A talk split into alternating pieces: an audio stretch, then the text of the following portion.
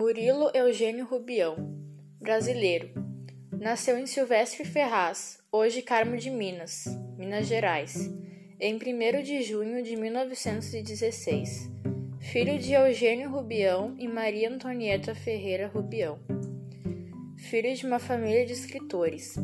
Chega em Belo Horizonte aos sete anos, onde vive até o final de sua vida, a não ser pelos quatro anos passados em Madrid escritor, advogado e jornalista. É tido como precursor do realismo fantástico na literatura latino-americana. Bem antes de a moda pegar, seus contos incluem situações inexplicáveis e surreais, que servem de metáfora aos absurdos e aos dramas humanos. Era retratado por amigos como tímido e reservado. Como jornalista, criou em 1966 o suplemento literário do Diário Oficial Minas Gerais. Foi, foi oficial de gabinete do governo Juscelino Kubitschek, em Minas Gerais. Trabalhou na empresa nacional a convite de Tranquedo Neves e, durante cinco anos, chefe do escritório de propaganda e expansão comercial do Brasil em Madrid, onde foi também adido à Embaixada Brasileira.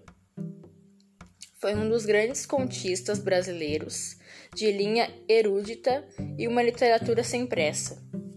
Ficou conhecido do grande público na década de 1970, quando a editora Ática assumiu sua obra. Flores crescendo na barriga das pessoas, quartos sem portas ou janelas.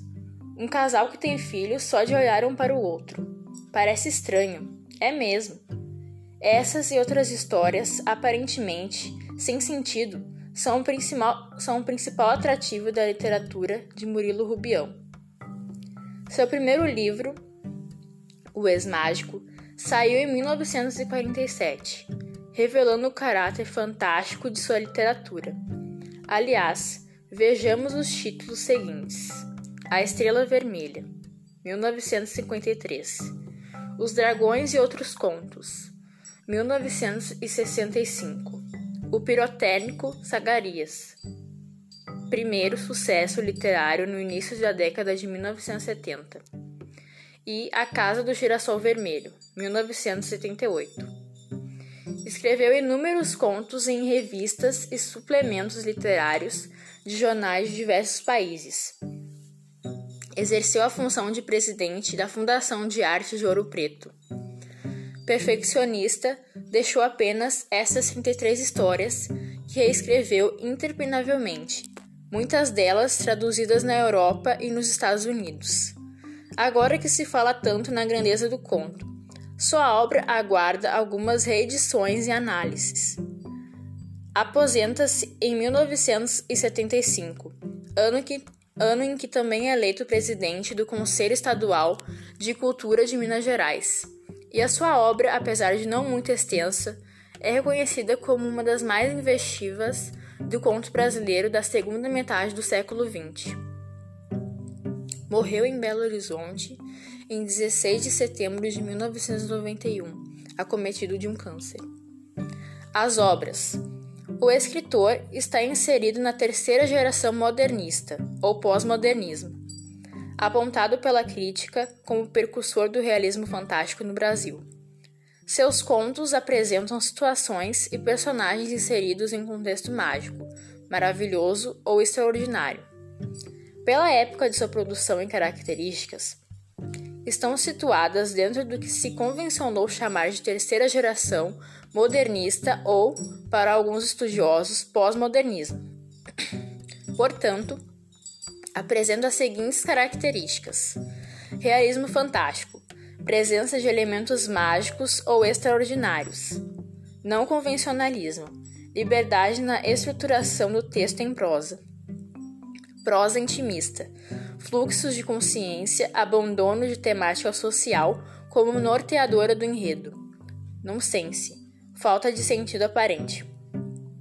Murilo Rubião recebeu em vida as seguintes homenagens: Prêmio Otton Lince Bezerra de Melo, 1948. Comenda Isabela, a Católica, 1960. Espanha.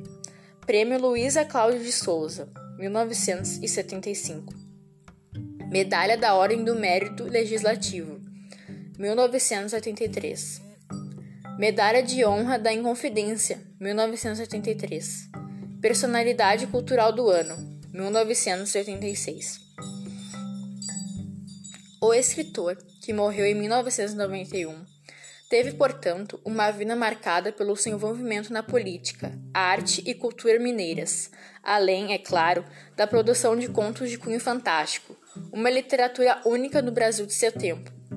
Em 2016, celebra-se o cenário de nascimento do escritor mineiro, 1916 a 1991. Para marcar a data, foi lançado pela Cia das Letras o Contos Reunidos, que abarca toda a produção literária de Rubião. E ao finalizar, acho impossível qualquer tipo de literatura que não seja de abordagem social, de participação e de engajamento. Murilo Eugênio Rubião